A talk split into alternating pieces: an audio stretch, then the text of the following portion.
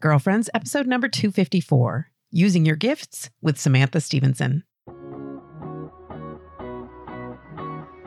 Hello, and welcome to Girlfriends. I'm Danielle Bean. I'm a wife and a mom, and I'm on a mission to help you know your worth as a woman so you can find peace, balance, and joy in family living.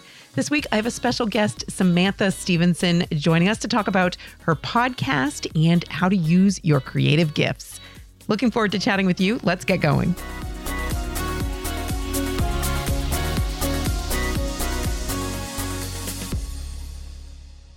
Hey, girlfriends, how are you? How is 2021? I pre recorded last week's show. So, this is really my first time connecting with you in the new year. And so far, so good. I actually love after Christmas time. I know I love Christmas time too, but I really love the fresh start of a new year. I love going back to ordinary time after Christmas time, sort of this little gap here of regular routines, getting back to work and school schedules and that kind of thing, new clean spaces in our homes when we pack away the Christmas decorations for another year. There's something really nice about it. And I'm not going to be ashamed of it. I'm not a Grinch. I love Christmas, but I also love after Christmas. So I'm enjoying this this time of year and getting back into routines with kids heading back to school, getting back into work routines around here and um, back to our regular schedules. There's something really comforting I think about our everyday routines. And there's a reason toddlers love routines because we, it, that need is built in. We all have it. So I hope your 2021 is going well. I usually like to do a podcast where I share about making goals for the new year, but that was like one of the rerun podcasts that I ran while I was on break over the holidays. So I hope you had a chance to tune into that with regard to setting goals for the new year. If you are setting some goals, if you're making resolutions for fitness or for your health or spiritual, spiritual goals or relationship goals or work goals, I would love to hear about them. I would love to know what's on your mind, what's on your heart these days, and what your goals are for the coming months, and how you're surviving during this ongoing saga that is. COVID 19. We had uh, some experience with it over the holidays ourselves and it hit pretty close to home. So I'm right there with you with the stresses that it causes, with the cancellations, the delays, the being distanced from family members.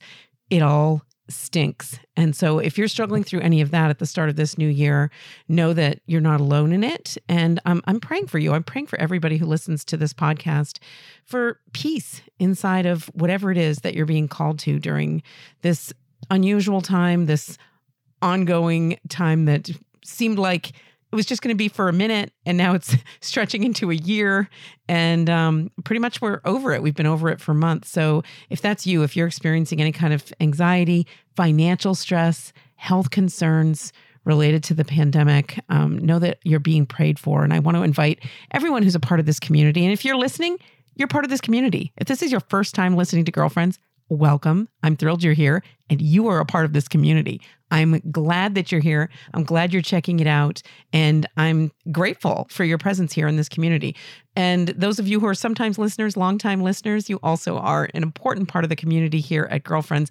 I want to encourage you to pray for one another. Let's pray for each other, especially during this time that this time of COVID, for all the things that we would not choose, the things that we do not want, the stuff that's happening anyway, that we can find peace in the midst of it all and that good fruit can come from the kinds of challenges and the kinds of sacrifices that we're being forced to make during these days. But if there's some particular problem that you're dealing with or an issue that you'd like me to take up here on the podcast, I'd love to hear from you. You can email me, Danielle at daniellebean.com. I always love to hear from you. And I've got some feedback at the end of the show. I usually like to do feedback or listener questions at the end of the show. I've got some today, um, a question from a wannabe new writer. So make sure you stick around if that's you, if you've got a, a, writing project on your mind, on your heart, or if it's something that you'd like to get started with. Um, I'm going to be sharing some tips at the end of this show. But first, I want to share my recent conversation with Samantha Stevenson, who is a woman who is stirring many pots. She has a creative soul herself, and I love everything that she's doing, everything that she's sharing. She's a wonderful, inspiring energetic woman. And I'm so happy that she took the time to sit down with me here at Girlfriends. So let me share that conversation with you right here. Check it out. Hey, everybody. I am excited to be welcoming a special guest here on Girlfriends today. Samantha Stevenson is here with me. Samantha is a Catholic mom of three, a writer, and host of Brave New Us, a podcast exploring bioethics in the light of the faith. She's also the founder of Spoken Women, a community for Catholic women to nourish their creative callings. You can connect with her or sign up for her Mama Praise newsletter at snstevenson.com. Welcome to Girlfriends, Samantha. I'm glad you're here. Hi, Danielle. Thank you so much for having me. I'm so excited to talk to you today. Yeah, I'm excited to dive into this podcast, which before you reached out to me, I hadn't heard of it. So I was pretty excited to check it out and see what your mission is. But before we go into that, maybe just share with us a little bit about your background and a little bit about your family and um, where you're at. Sure, yeah. So I am a Catholic convert. I converted in college. I was going to a Catholic university, Loyola Marymount at the time. And uh, I have an amazing husband who is one of the pivotal players in my conversion, and mm-hmm. three wonderful kids, uh, four and under. So our life is yes, a little bit crazy. nuts. But um, yeah, so I most of my time is taken up with those wonderful people, and mm-hmm. um, for a creative outlet on the side, I wanted to really use my my gifts and my background. I continued and got master's degrees at Loyola Marymount while I was teaching theology uh, before I was home with the kids. And I have degrees in theology and bioethics, and just had this real passion and hunger to share those things and kind of bring the conversation from academia or bridge the academic conversations that I was able to be a part of and to bring it to really to every Catholic, you know, living their lives who I think have a real hunger to know about these things, but mm-hmm. maybe not enough resources that are meeting them exactly where they are in, in the midst of their busy lives. So, right. Oh, that's, that's great. That's, that's great. So, that's where the podcast comes from, right? So, yes, Brave yeah. New Us, how long have you been working on it? Um, well, I, th- I, I think I could say that I've been working on it in terms of concept for years, but in terms of actually sitting down and planning out the episodes, doing the interviews, that started actually this past summer. Mm-hmm. And when I set out to do it, it it seemed a little crazy because I have again the kids and the newborn, right. and at the time he was a newborn, and it's just loud. So to do a podcast, my husband was like, what are you thinking? Yeah. you know, he, I said, just put aside how insane this sounds and just hear me out. Here's the concept. Here's the idea.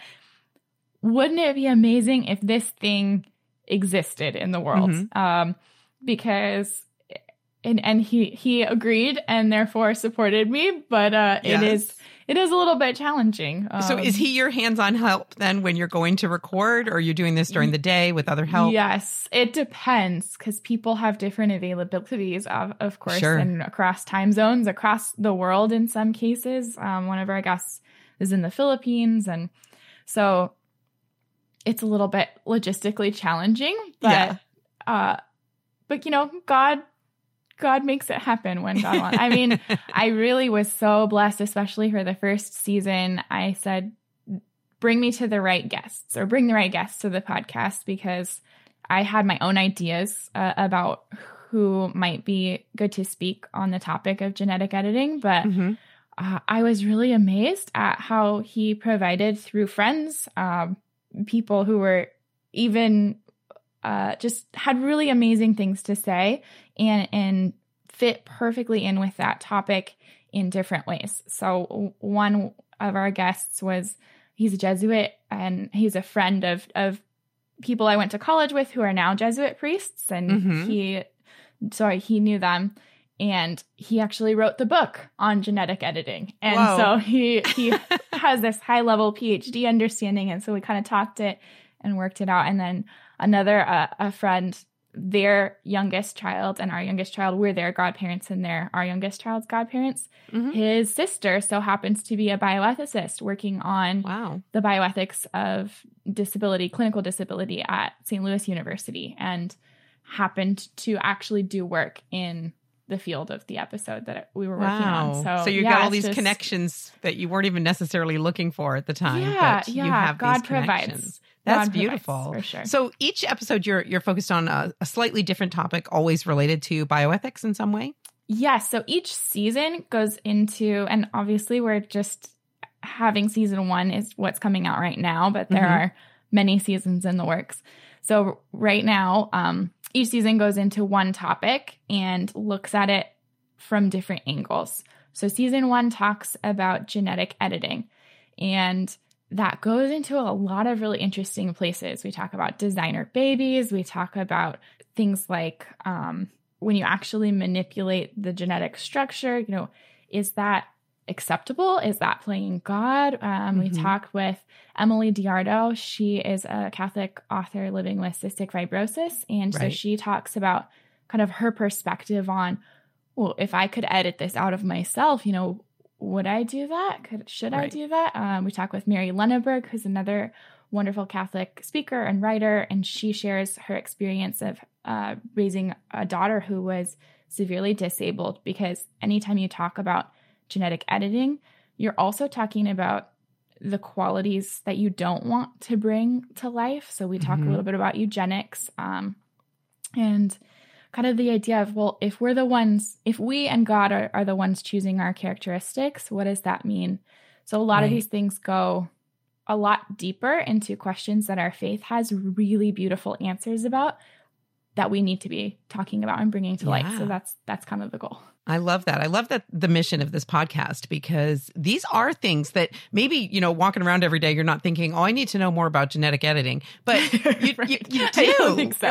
not most people. Um, but you do because these top these topics are things that affect our lives and we do need to be informed about them. And it's hard sometimes for, you know, the average layperson to know where to go and look up like what exactly does the church teach about this or that. So I think it's a really wonderful way to provide basic basic information about some of these very timely topics. You know, I'm thinking in my own experience years ago when uh, my husband's mother was very ill and she was she was near death in the hospital and they were talking about different options for do we mm-hmm. give her this do we give her that do we withhold this do we you know all of those end of life decisions and at the time I felt like, oh, you know, I took all these ethics classes in college and I felt like I knew my Catholic faith, but I didn't know like where do you go and look up this specific question in the mm-hmm. catechism you know? And i didn't know where to turn. We ended up talking to um, a former professor of mine who who taught uh, catholic ethics but and he was very helpful. But at the time i was thinking you know we kind of need this. We need to be able to just tap into something and find out like what does the church teach about this specific situation? Because until you're in it you don't really know. Oh yeah absolutely. And it's such a gift to have been able to um, think about those things beforehand if you right. can, because when, like you said, when you're in the middle of that, it's it's overwhelming. You know, you're mm-hmm. in the mm-hmm. middle of a family crisis. It's not the the best time to be doing research. Yes, right. You're not ready how, to do that. How do I make these decisions and how do I feel confident about it and, and good that I'm doing something not even just like that I'm doing the right thing as though we have to be following a set of rules, but am mm-hmm. I doing the life giving thing? Am I doing yes. the soul feeding thing? Am I doing the thing that really lines up with what makes life worth living? You know, so right, right. I think it's really important, and I hope that uh, that more people can be talking about these things and that we can make it a part of everyday conversation. Because, like you said, it's not. You know, I I'm really glad to have had the podcast as an outlet because mm-hmm. when you bring these things up at, at dinner table conversations it's not like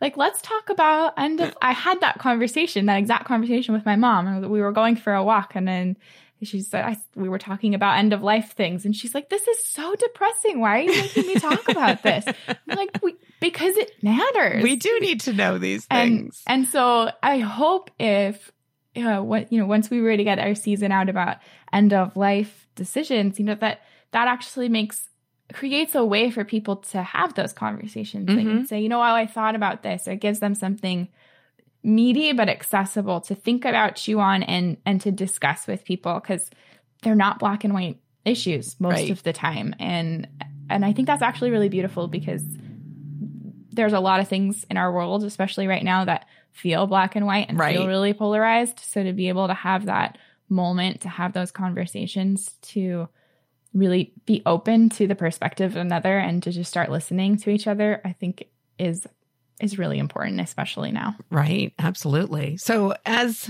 um, a podcaster dealing with these issues of bioethics, what do you see as the most important issue related to bioethics that Catholics need to be informed about or talking about or researching? Oh, gosh. Um, you know, I'm going to answer that question by not answering that question. Okay. So, I think the most important thing uh, as Catholics number one is that we be rooted in prayer so that when it comes to the time for us to make really big, important decisions, that we're able to, we've had that practice of listening to God and we can kind of discern where He's leading in those big moments because mm-hmm. it's that faithfulness in the small moments that leads us. And part of that is informing ourselves intellectually. And uh, part of that discernment is, is really being ready in an intellectual space to say these are the resources at my disposal. So if you're looking at a specific question of bioethics or a specific issue, you can um, take note of well, all these are the issues that that we're exposed to, but to really be able to go deeper than that and say it's not so much about the issue of abortion or the issue of assisted suicide or mm-hmm. uh, reproductive technology in an isolated way, but the questions underneath that, the questions of why are we here? Who who did God make us to be? Why does he mm-hmm. ask us? Why why does are these things? Why does he communicate to us through the church that these things are prohibited? Mm-hmm. And ultimately it's because he has an end goal for us and that goal is heaven. And so if we can understand that end goal, mm-hmm. then like a GPS, you know, we can use the directions that he gives us to navigate to that end goal. So I think that that is really the most important thing is to be in touch with what is it underneath the actual issue that I'm looking at that is the question about who I am, who I'm created to be, and where I'm going that can get me yeah. there. So, like those core beliefs, those core values are just informing all of our decisions. And I think so. Yeah. I, yeah. and, and that's kind of something that I try to bring out in the podcast a little bit. Mm-hmm. Um, yeah. So great. So you've got all these guests. Uh, you've got a yeah. season one. Mm-hmm. Um, what what are your goals for future seasons? Are you going to focus in different themes, or, or do you have any goals yeah. like that? Yeah, I have. Oh gosh, I have so many ideas. I have a list of you know, guest ideas. People have started coming to me with, um, with ideas or, or they want to be guests on the podcast because it, I think there is a real need. So there are mm-hmm. a lot of, um, fertility care practitioners who are very excited. I, there's going to be a, an, a season or maybe a couple of seasons on different reproductive technologies. Mm-hmm. Um, definitely the idea of what does it mean to die a good death is going to come up because we want to talk about euthanasia and assisted suicide. Right. And so each each season will have a theme like that and it'll mm-hmm. be issue focused, but all of them kind of weave together. Like this season on um, the season that's on genetic editing also talks about disability. How do we serve the disabled community? How are they really a gift to us? Um, talks about assisted suicide. A lot of these things, and it talks about abortion and prenatal uh, genetic testing because you they kind of are all woven together. So sure.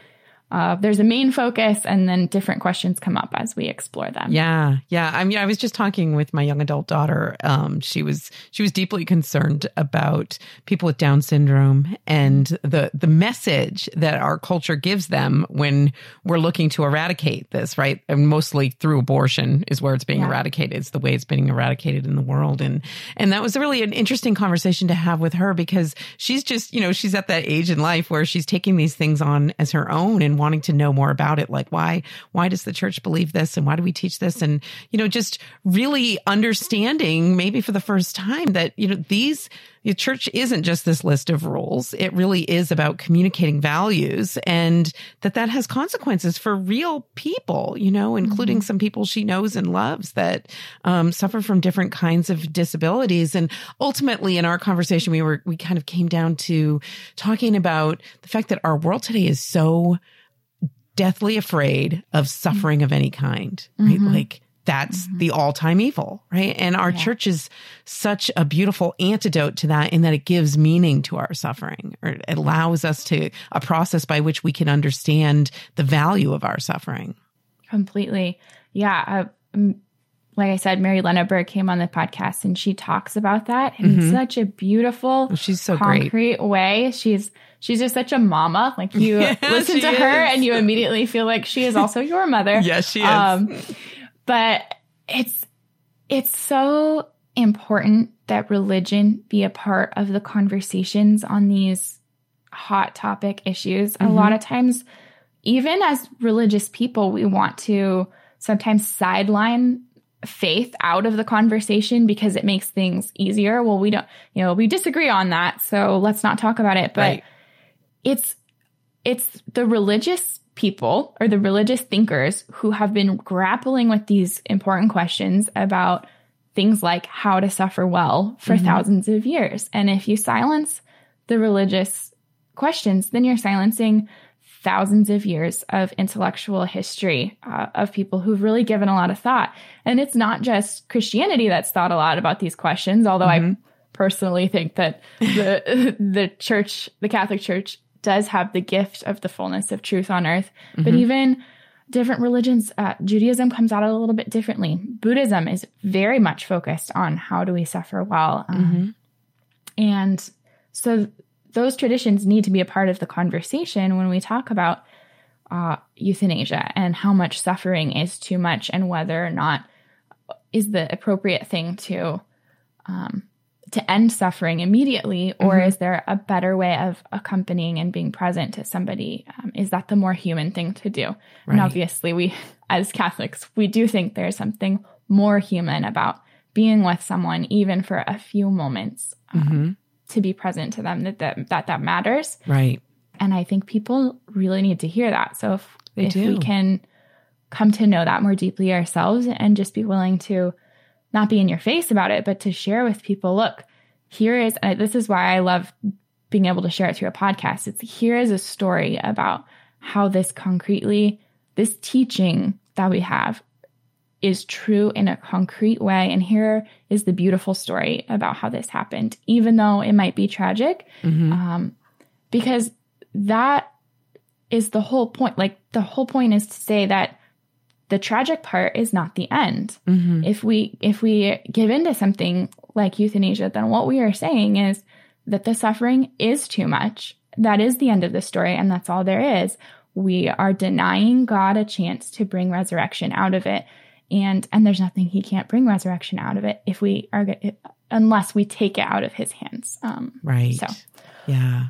Yeah. Taking something out of god's hands that belongs only in his. Such an important important message for all of us to hear and to reflect on and think about because you know we've talked about it here on girlfriends before that every wrong thing we might ever do, every sin we might ever commit is rooted in that, like not trusting in the goodness of God and thinking we need mm-hmm. to grasp control of whatever situation yeah. it is. We need to grasp at good things if we're going to have good things, not trusting Him to give us good things or not trusting in His love. So that's right. so very fundamental. And it's fundamental with all of these issues too. As you were speaking, I was thinking about mm-hmm. someone very close to me who suffers infertility and what, what a that's a terrible kind of suffering. It's a great loss it and it's a great grief. And yet our world offers this quick fix. Oh, IVF, you know, or whatever, and, you know, mm-hmm. solution they might offer. But our church teaches us something much more valuable than that, that we, we need to be respectful of, of life and God as the author of life. And, um, but that can be really hard because it's, it's so tempting to, you know, leap right to the quick fix situation because none of us likes to suffer. No, absolutely. And we just, I think it's hard when we want to say, we don't want, we want to make it better and we want to mm-hmm. fix it. And if there's something, it's so tempting if there's something that we know of that we think will fix it. Right. It's really tempting to grab onto those quick fixes or sometimes sometimes they're not even like with IVF that's not a quick fix it's no, very it's painful and fix. it's and it's it's uh it's really damaging to the uh, to women a lot of the time mm-hmm. Um, mm-hmm. and so to be able to have these resources to help us to guide us through and become a more compassionate and more welcoming community And especially when it comes to that those questions about suffering, a lot of the times it's like we don't we don't want to be communicating that the world is better without anybody any particular person in it. Right. We don't want to say like yeah, the world is too hard for you. You mm-hmm. would be better off if you didn't exist. That's a terrible thing to say to somebody right. who's already suffering. And it and for somebody who's in that position, I mean, what what hope is there if that's the best I know. if death is the best answer that we have? It's it's terrible. So right. to be able to actually be hope even when it's controversial, controversial to be able to bring hope to people, mm-hmm. um, I think that's ultimately what what we have to offer in the church. Yeah, that's a beautiful, beautiful gift that we have access to in the church that fullness of truth and that respect for all human life and the yes. redemptive value of suffering. I mean, it's it's everything that we need, right? all of that yeah. for sure. So the podcast is called Brave New Us. So people are going to want to check that out. We will have it linked up in the show notes at ascensionpress.com for this episode. But I want to just switch gears a little bit here, Samantha, sure. and talk about you are also founder of the project Spoken Women, which is an online community of Catholic women. Tell me a little bit about that and how that project got started. Sure. Um, so when I started staying home from work with my kids, mm-hmm. I I really just felt like I still had this call to have something creative that I wanted to be working mm-hmm. on. And I started listening to podcasts really intensely at that point and I was exposed then all of a sudden to all these amazing things that were happening online with just on in and on in Instagram, these beautiful kinds of Catholic artwork, new artwork that looked a little bit more like like what I wanted to have in my house than maybe what I had seen before mm-hmm. in in on the walls of churches and things like that. Just and all these different authors and books and yeah. for example your books and uh, and so I started to see that there's this whole thriving Catholic community online that I hadn't been exposed to when I was tr- I was working and going to grad school and had a newborn like right. I, I was maxed out. Um, sure. And so then I started trying to say, oh, I think, I think I've always been felt called to write. I'm going to start writing. And I really wanted to be formed in that. I wanted to, to hear God's call because I, coming from Loyola Marymount, it's a Jesuit school. And so I have this Ignatian background in, in terms of thinking about calling and vocation. And so I wanted something to form me specifically as a Catholic woman trying to nurture this creative call. And I found some great Protestant resources. Uh-huh. I found this really amazing conference and I thought, gosh, this is going to be so great when there is a Catholic version of this. this is going to be awesome. And kind of let it lie from there. And then, so that was kind of the, the first inkling that I had mm-hmm. of we really need this. Uh, and then there were a few um, other things I found online that were really neat communities for people who are trying to do creative work in different ways. Mm-hmm. There's one for mothers who are doing creative work. There's one for, there was another Protestant solely online group. And I really was just, well, where's, where are the Catholics in this? We right. have such rich theology and uh, such an opportunity to kind of dive into what does that mean? And especially for women. And so it kind of came from there. And, and I just felt nudged again and again in prayer. Mm-hmm. You want you want this thing, you see this thing, why don't you do this thing? So I started to reach out to other women on Instagram and it just kind of exploded from there. Mm-hmm. And so many people, as soon as they found it, they said things like, this is what I've been trying to start, but I just haven't been able to give it the time, or this is the thing I've been praying would come into existence. So it's really a place for community and starting something in COVID. Uh, my desire for retreat is, you know, yeah. far a far off desire right. still. I mean, I'm in California. We just got we we just got our restaurants taken away again. Right. So it's like that's not that's not what God has for us right now. Mm-hmm. He has something better, right, or something for the right now. Um, so eventually we want to be able to bring women together to have retreats and conferences to be formed. And so right now we're doing that online. We have small groups. Um, we have people, we're reading different books about the creative life or different works by Catholic authors um, for inspiration. We have you know, our whole website. We you can go to the website and see all of the women who are involved. So this they is have, spokenwomen.com. So you can kind of see, yeah, spokenwomen.com. You can see who who lives where. So I have been able to connect with a few people who live close by nice. because we have that resource. And we also have like a Facebook group. So it's a way of, of using social media to foster community in a meaningful way. We give each other tips or feedback on our work. Um, we also do some of the book club stuff in there. So people who don't have time or can't give right now to a, a Zoom type group, right? You know, you can, you can be participating that way. And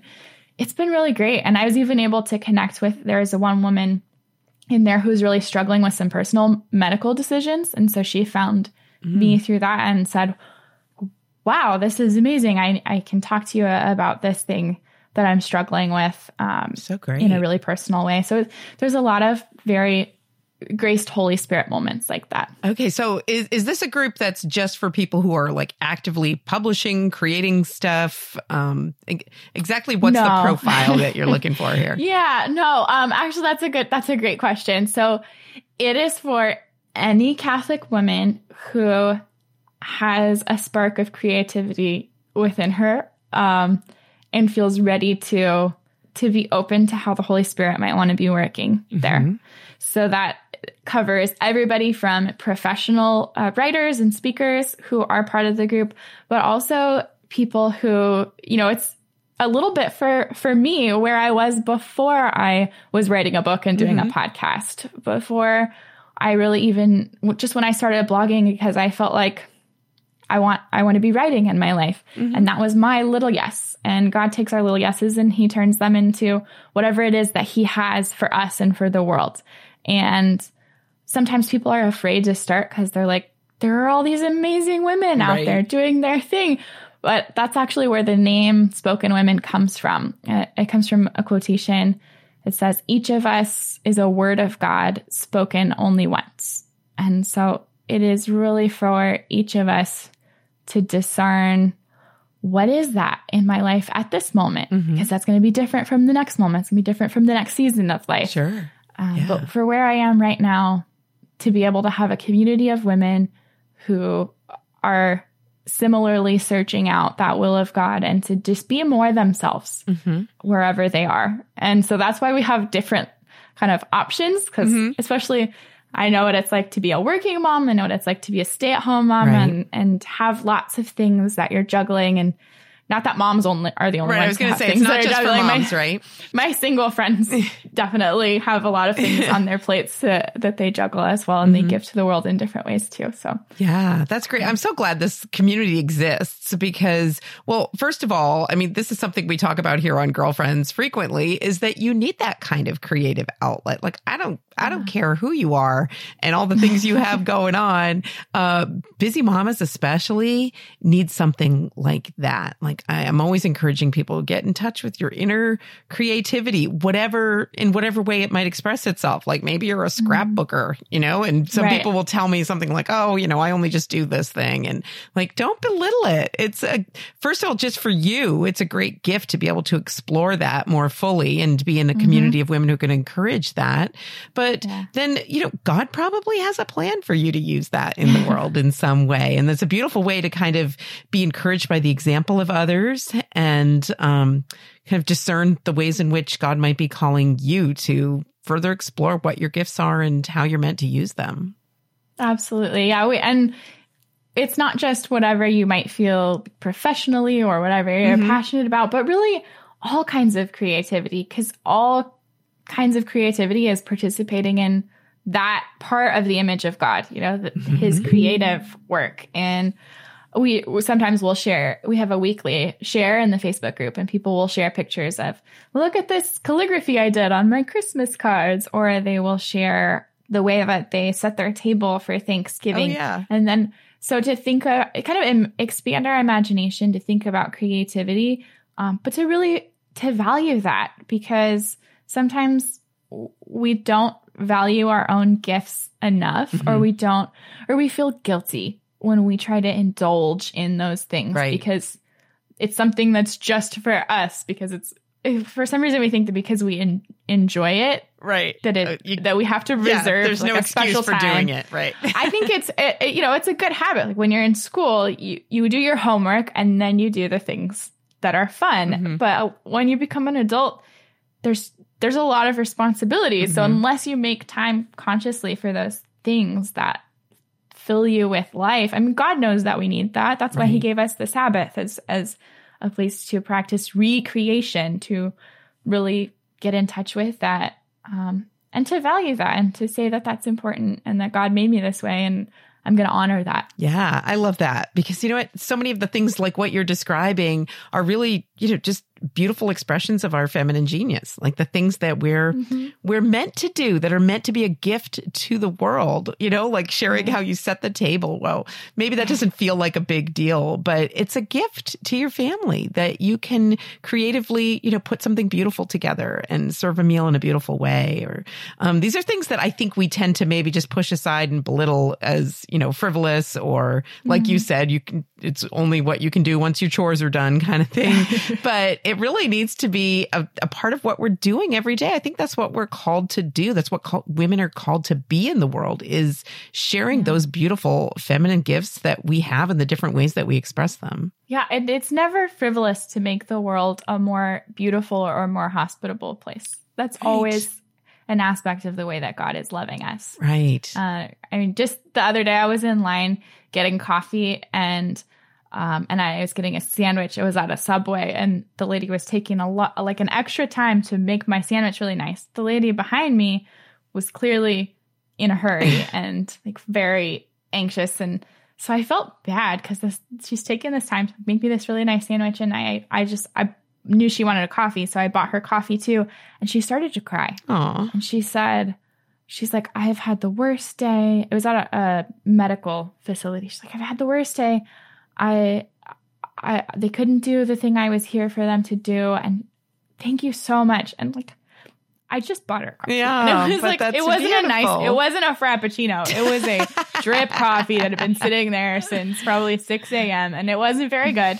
But the point was that it it was a very small thing that made the world a little bit yeah. more um, more welcoming right. for someone else, and it it mattered. Right. And so I don't think we can really know I don't think we should be the judge of that. If we feel like this matters mm-hmm. or this is beautiful or I want to do this, I, that desire matters inside of us. Yeah. And so we that's part of as part of you know you had that episode recently on self-care. Like mm-hmm. that's part of caring for ourselves and that's part of caring for the world to just to honor those things. Right. I, I agree. And I, that's a beautiful example of just a tiny thing that's really focused on connection. And you know like we we we're tempted to dismiss those small things but they're actually that's everything like those small connections like she you know the, she burst into tears it's because it's actually deeply meaningful to her to be mm-hmm. seen in that way to be cared for in that way in that small way what a, what a beautiful gift that is so on spokenwomen.com how are people interacting you mentioned a facebook group but if someone yes. joins up um, do they like make a profile? How does that part work? Yes, so that's part of um, of signing up. They make a profile, and then you can see on there. There's a map that has a, a little dot for everyone and you can kind of see who lives by you or who okay. lives across the world from you.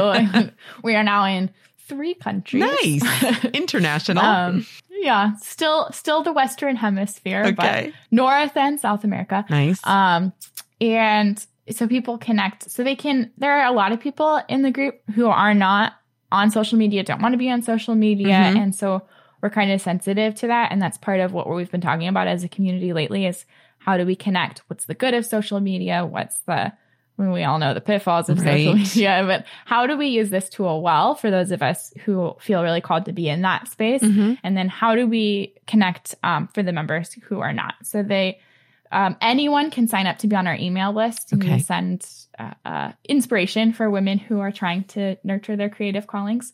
Um, anyone can listen to the podcast. We have the Spoken Women podcast different members sharing just a 15 minute message uh, each week about how they create uh, something they faced and how they overcame it mm-hmm. um, in the creative life. And so those are kind of, and we have a, an essay collection of creators oh, nice. and creatives sharing just personal stories of how they've um, same thing, but through th- through writing, mm-hmm. um, and that's more personal. Of this is my kind of gift to the world. So we have different ways for people to create and contribute mm-hmm. and speak to anyone uh, who is part of the creative life. And then we also have the Facebook group, the virtual small groups. Um, we have a monthly video talk that you can listen to on your own time. Mm-hmm. And so uh, we have different women creating those each month uh, about things like how do I, the December one is called How Do I Seize My Hope in a World Full of Social Media Creatives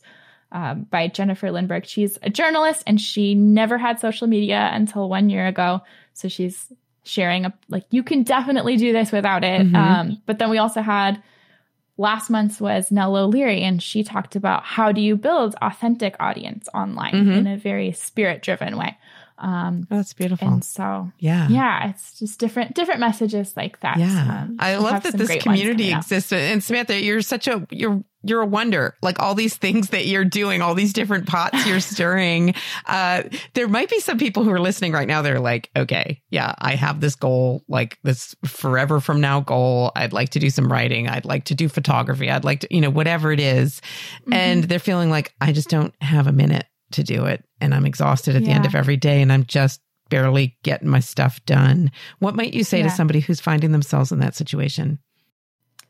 Yeah, I think because um, that was definitely me when mm-hmm. when I had I had two kids, I had a newborn, and I really wanted to be writing. And um, at that time, I didn't have any social media and I reached out to somebody who was was doing something. She's a blogger and she had this beautiful blog and I said, "What's your advice? Mm-hmm. Just give me your advice." And she was kind enough to talk to me and and she said, "You know, just just start mm-hmm. and do something every day." And and that's that's really it. like just do it's just like prayer. It, it is not about the the big exciting fruits as much as it is about showing up every day. Mm-hmm.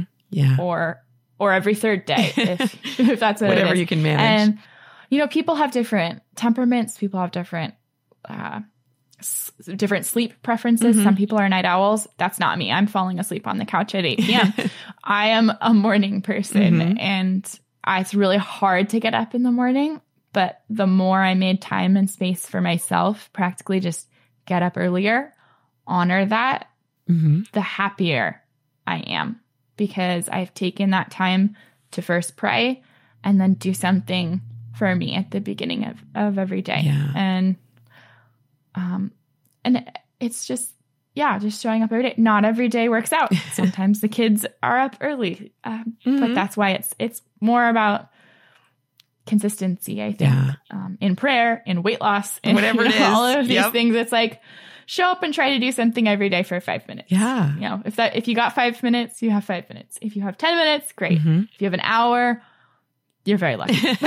like, um, you know, whatever you have to just give, mm-hmm. give little yeses. Yeah, I think that's really important advice because sometimes people get paralyzed and I hear from them all the time. Like they're waiting mm. for time to just open up before they begin the next thing. It, it it's never going to, right? And and I used to like back when um, my kids were all little and I was I was doing a significant amount of writing on the side.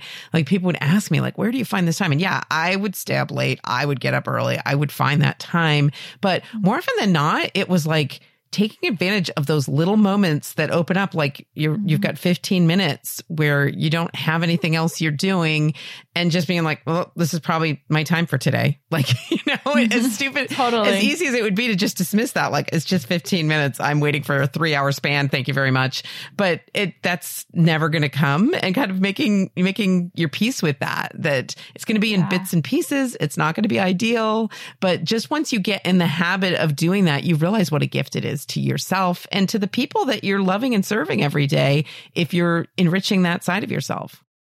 Totally. Um, Shannon Evans is an amazing author and she she says that she writes she has five kids mm-hmm. she writes in the margins of her motherhood oh i like and that i think that's just a really good phrase mm-hmm. you know you and i think it's really good because it kind of describes like these bits and pieces, but it's also good because it keeps the main thing the main thing mm-hmm. and the margins the margins. And that ba- balance looks different yes. depending on your call and your vocation and your season in mm-hmm. life too. Um, but also like it's really easy. We will fill time as human beings. We will find something to fill our time with. So that it prioritizing another author um, that I really like says you prioritize ruthlessly. Mm-hmm. And and that's true because every yes that you say, just like marriage, if you're going to be faithful in marriage, your yes to one man is a no to every other man in right. the world. And so, whatever, just with every present moment, whatever you're saying yes to, you are saying no to everything else in the world. Mm-hmm. So, everybody can discern for themselves like, is this thing I am present to in this moment? I'm saying no to everything else. Is that is that worth mm-hmm. it? Um, right. And so, because I, yeah, sometimes, especially in Advent, I think it's a little, it's like Lent. It's a season of preparation, and so that's a good discernment to make. Yeah. Is is there space for for this in my life? Is there space for Christ in my life right mm-hmm. now? Because that needs to come first, and then is there space for whatever the main things are and then is there space for the next thing mm-hmm. um, I, I, find that there's a lot of peace that can come from kind of taking that big picture look at your life and making sure your priorities are in order. Not that it, you're ever going to do it perfectly, but that's not an excuse for not having that thought process in the first place, right? Where looking at like, these are the things I think it's important for me to be doing on a regular basis. And yes, creative outlets will be on there. Um, and then kind of making a plan. Like, what does your everyday life look like? How are you actually yeah. spending your time? And does that line up with what you say your priorities should be or not? Mm-hmm. And the times in my life where it hasn't lined up and I haven't been pausing to even consider that are the times of the greatest anxiety and no peace, you know, in, in my own motherhood, in my own marriage that, but then the times where I've given some thought to that, even though it doesn't always work out perfectly to my plan. And mm-hmm. I'm never the kind of person who's planning down to the minute in my days. Like I just don't, I don't function that way, but yeah. having time set aside, like, you know, a Wednesday afternoon, I know I've got space open where I'm going to pursue this project. Then on Tuesday evening, when I'm not doing that thing, I'm not having anxiety about the fact that I'm not doing it. I know it has its spot. Yeah, I, I when I first started staying home, I read A Mother's Rule of Life, and yes, it, great oh, book, so good. And uh, just recently, my life is very different because I didn't have these projects going on then. So I reread it mm-hmm. just recently and took the time to kind of prioritize ruthlessly and say, look, these are the important things, um, and and mm-hmm. what do I have room for? What do I have space for? And giving myself kind of that grace of it's okay if you don't live up to it every day. You're Mm-hmm. If you think about it, especially if you're doing a rule of life like a religious order does, they have a novitiate that lasts usually more than one year. Like they have a mm-hmm. postulancy. Mm-hmm. It takes them three, four, five. I mean, your friends who Jesuits took them 12 years to become a Jesuit. So if you're thinking about, right. it, oh my gosh, this one day I didn't live up to what I set out for myself to do, which is my personality is a perfectionist. It's like, sure. Nope. This is just another another way for me to see, oh, if I don't if I don't use the time that I set aside, then some again, I'm saying no to something else or I don't have the mm-hmm. time for it, so I have to make up that time later. So having that to say, yeah, or to mm-hmm. adjust that rule as you needed. Oh, this is not going to work. This was way too ambitious this was silly. Right. Like, you know, and then you can really be present to what's in the moment because you know, like you said, that that other thing, those dishes get done at that time. So I'm not going to be worried that they're mm-hmm. in the dishwasher or they're in the sink right now because that's the dishwashing time comes later and that's fine. right. Yeah, I think there's so much peace to be found in that, and um, you're, you're so right that that that kind of beating yourself up over not being perfect at it. Like you need to be looking at this as like a long term practice of your life. Um, so the book you mentioned is uh, A Mother's Rule of Life by Holly Pierlot Yes. I've linked it up in the show notes before, and I'll do it again for this episode because I really do love that book. I, have shared about it on the podcast before. Um, that it's okay if you, I mean, this is how I use the book. I didn't use it and just try to completely follow the program exactly as Holly lays it out. For me, it was revolutionary early on in my motherhood because it helped me to see that I could do this. Yeah. Like just actually giving me the idea to think about what my priorities are and try to line my, my life up to it, like how I'm spending my time each day. That was like a life changing, yeah. as dumb as it sounds, that was life changing for me. Like, oh, I can do that. I don't have to just like be reactive going through my mm-hmm. days, just responding to things as they happen to me. I can have a plan. Uh, that was really helpful to me. So I definitely want people to check it out, but don't use it as like a level of perfection that no. you're going to beat yourself up for not living well, up to. I think it needs to be personal to you. So if you're looking at somebody else's mm-hmm. rule of life and yes. or or some other religious order's rule of life, meaning they pray six times a day. Yes, they do because that is their vocation. What it, mm-hmm. and and so being able to say this is this is what works for me or this is what works for our family too because there are certain things I put I kind of jotted down specific things I wanted to include and there's we mm-hmm. we changed the way that we spend our Sundays because my husband does not like he doesn't like to be out on a Sunday. It makes him anxious. Okay. I would love to be out visiting, especially home all week. Well, you know, during right. normal times.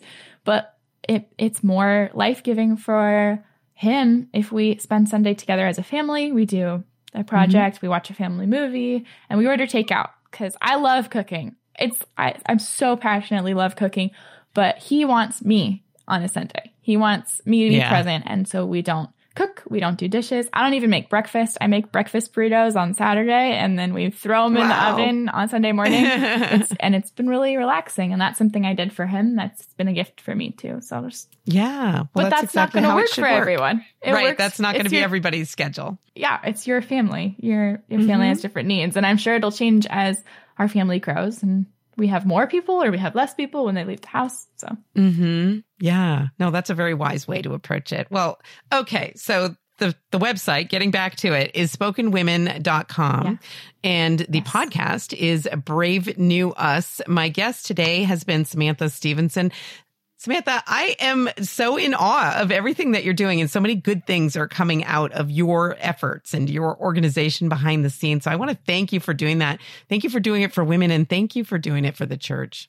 Oh, thank you. Thank you for that affirmation. That was so sweet.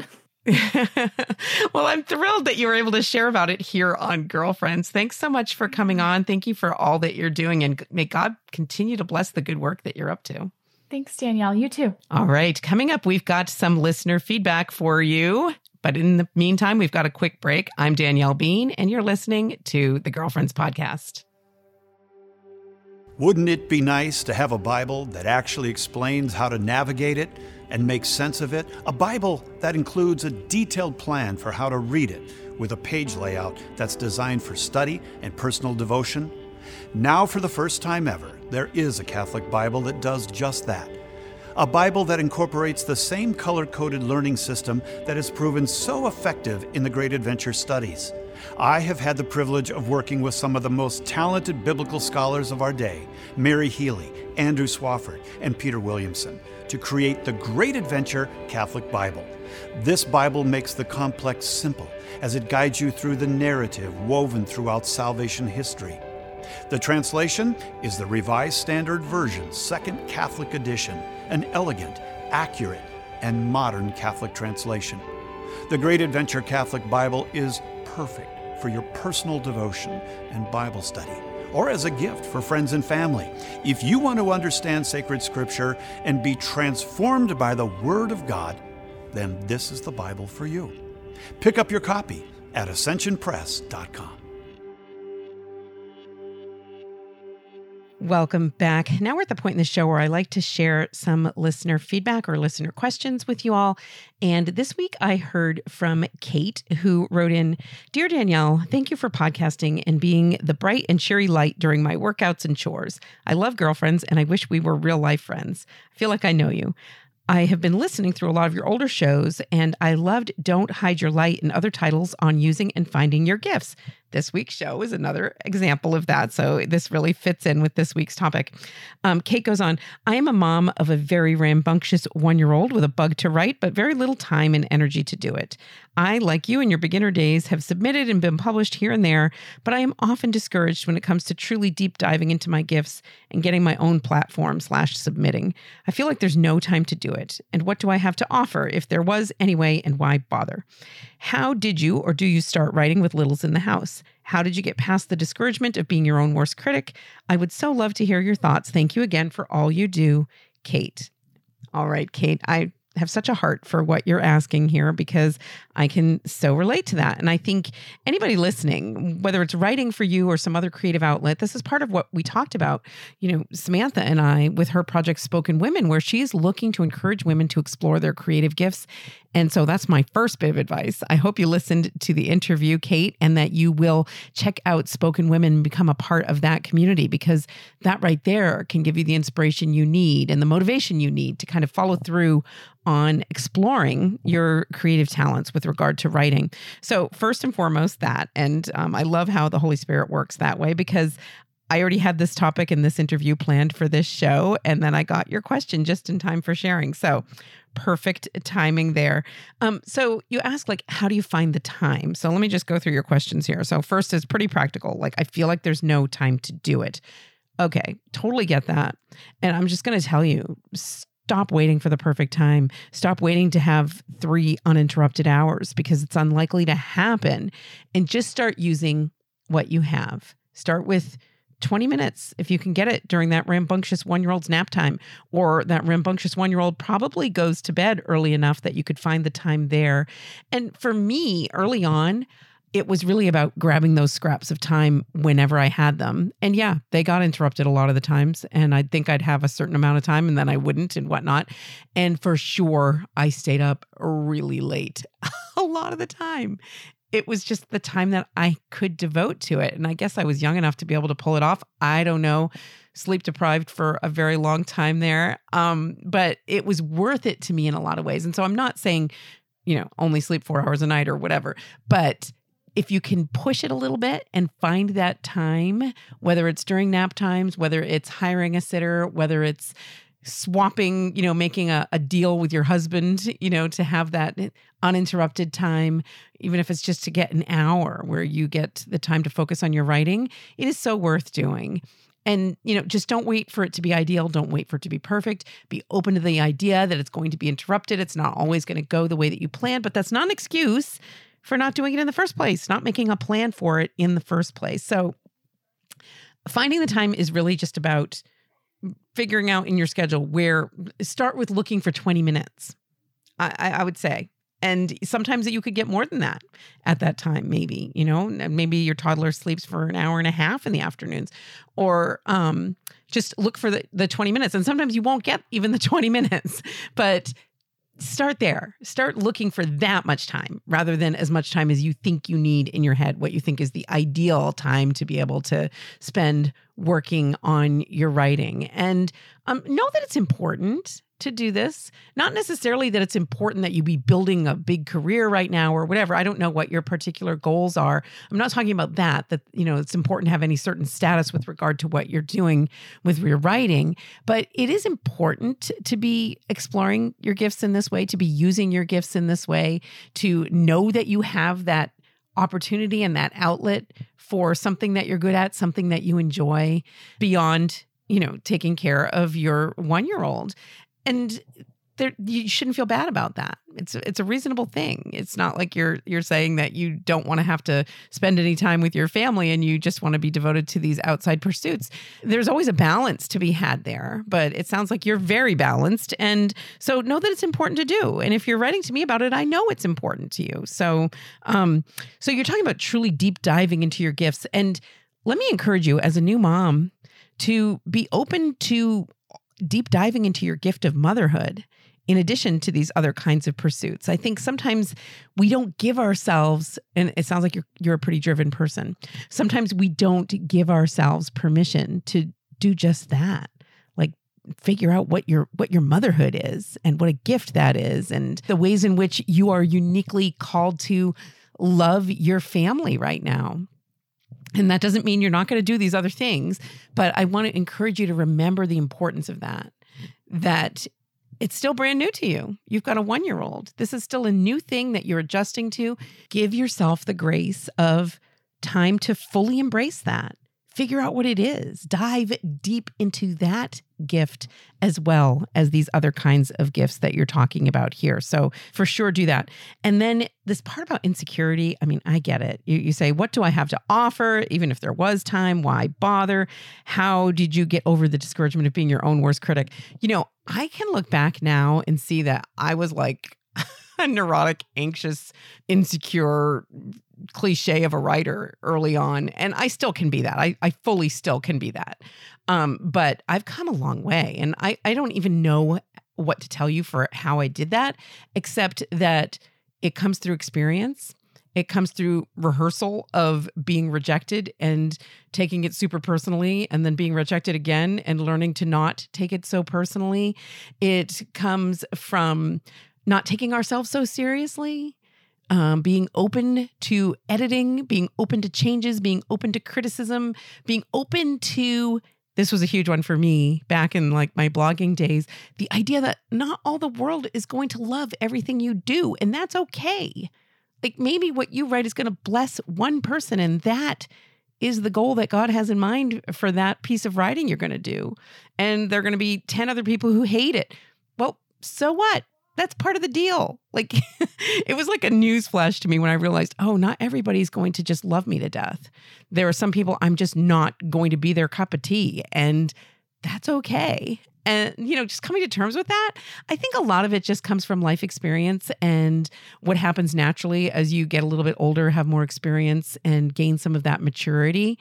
Um, and really, it just comes through experience. So I don't think there's anything particular I can tell you, except that it can happen over time and being aware of that and looking at setbacks, whether it's setbacks that you can't find the time, setbacks that your writing gets rejected, setbacks that you set a goal and you, you failed to achieve it in whatever way, but looking at all of that as learning opportunities, opportunities to grow spiritually, grow in your own maturity, in your own experience, I mean, I know I personally there was there was one magazine, this is years ago when I was first getting started, that I just wanted to be published in. I loved this magazine. I wanted to be in it. I think it no longer publishes, by the way. But anyway, um, it was a big magazine. It paid well. I, I just had this goal of getting published in there. And I sent and I sent and I sent and I got rejected and I got rejected and I got rejected. But over the course of that back and forth and being rejected so many times, and it was really discouraging, of course, every single time. But I got to know this one editor in that way because there were things she liked about what I had submitted. And she kind of got back to me and let me know why it wouldn't work for this, that, or the other reason. I was crushed. I was devastated, uh, you know. Uh, but then I would go back again and work at it again. And then ultimately, I did end up getting published in that magazine. And it was just, it took so much longer than I ever wanted it to. It was humiliating every time I got rejected. I felt crushed. I felt like a failure. I, you know, felt like I was always falling short of these goals. It just took so long that, you know, by the time I achieved it, yeah, it felt great, but it also felt like, well, gee, that you know that took an awfully long time um, but looking back on it i could see that the whole thing was a learning experience just practicing you know that rejection, practicing a failure and trying it again, figuring it out again. And there was a lot, um, you know, in the end, it was perseverance that wound up getting to the point where I could achieve that goal. It was only because I persevered, only because I kept going back, even though I didn't really feel like it.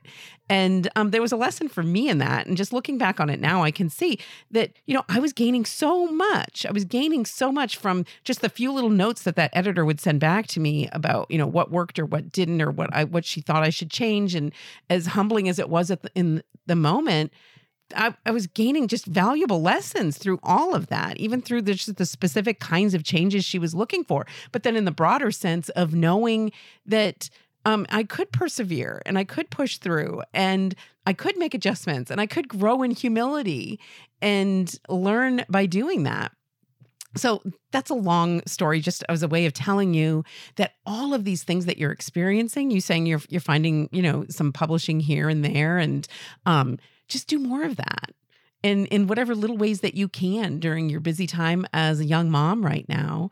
Just do more of that. There's so much to be gained through that and i don't know what your particular goals are as a writer or um, you know b- being published in certain ways or writing a book or whatever your long-term goals might be. You know just know that right now what you can manage in these little ways there's a lot of value in that and that you can learn a lot and that God can use these experiences to prepare you for things that he might have in mind for you for the future. You know, I look back to when I was blogging and I was blogging, of course, you know, I wasn't getting paid. Uh, I wasn't one of these major influencers who was like getting all this money for pushing products or anything. I was, you know, I was doing my Catholic mommy blogging back in the day and I loved it and I wasn't making any money from it. And I felt driven to do it like in a way that probably didn't make sense. Like if i'm looking back on it now i had all these little kids and i just felt driven to be putting something on that blog every day. And I look back now and I see that it did, you know, all of that experience shaped me, formed me as a writer, um, helped me to kind of grow a platform that I didn't even know what a platform was, right? And I was kind of, you know, connecting with people and building an audience. And, and, and it led to future opportunities when I got into magazine publishing, when I published books, even podcasting, and what I'm doing now. Um, all it was all just laying the foundation for that. And i look back and i think about how i was driven to do those things in a way that probably didn't make a ton of sense if you sat down and examined it but i just knew i needed to do it. And i see god's will in that. I see that god was preparing me for what he had planned in my future and the kind of work that he wanted me to be doing. And i can i can now because i have that experience look at Um, you know things that are happening today and things that i'm experiencing today and failures and setbacks i might experience in my work life today and begin to see that they're they're part of a bigger plan and that god is working all things out for my good and he is working all things out for your good too in whatever it is He has planned for you, the things you're going to experience, the opportunities you might have, the successes you might experience, and the failures you might experience, that God is going to work all those things together for your good. Have confidence in that. And that applies to everybody, not just to Kate. That applies to everyone who is listening that whatever it is, whatever goals you might be setting, it might not be writing for you. It might be another creative pursuit. It might be another work related goal. Whatever it is that's on your heart, know that God knows about the desires of your heart. He's placed the desires for good things in your heart. He knows all about those desires you have and those goals that you have and those longings that you have. And He is working all of the things out right now for your long term good. Just have confidence in that. Trust in the goodness of God. So, Kate, I'm going to be praying for you and I'm going to be praying for everybody who's listening that we can be at peace with God's plan for our lives and the ways that he's working it out, sometimes ways that are hidden for us from us for many years, um, even decades, while we we are kind of seeing things foggily, while he's seeing things with greater clarity and with a long-term vision that we can't begin to imagine sometimes. But let's all be at peace with the fact that God loves us with a unique and personal love, and He has a unique and personal mission and plan for each of us. And we just need to be open to what his will is for us and trust in his goodness and his guidance and take that daily bread one day at a time. He didn't promise bread for a lifetime delivered on the day that you're born. He promised daily bread. So let's all be content right there. Wishing you the best, Kate. If you have a question like Kate, or if you have a topic you'd like me to consider taking up here on the podcast, I would love to hear from you. You can email me, Danielle at daniellebean.com. I want to thank Samantha for being part of today's show, and I want to thank you for being here. Your presence is so very valuable to me. I'm so grateful for all that you do to encourage and support me here at the podcast. One of the most important ways you do that is just by showing up. Thanks for being here. Thanks for sharing part of your day with me here today. And until next time, I hope you enjoy your day and God bless your week. Girlfriends is a collaboration between DanielleBean.com and Ascension, the leader in Catholic faith formation.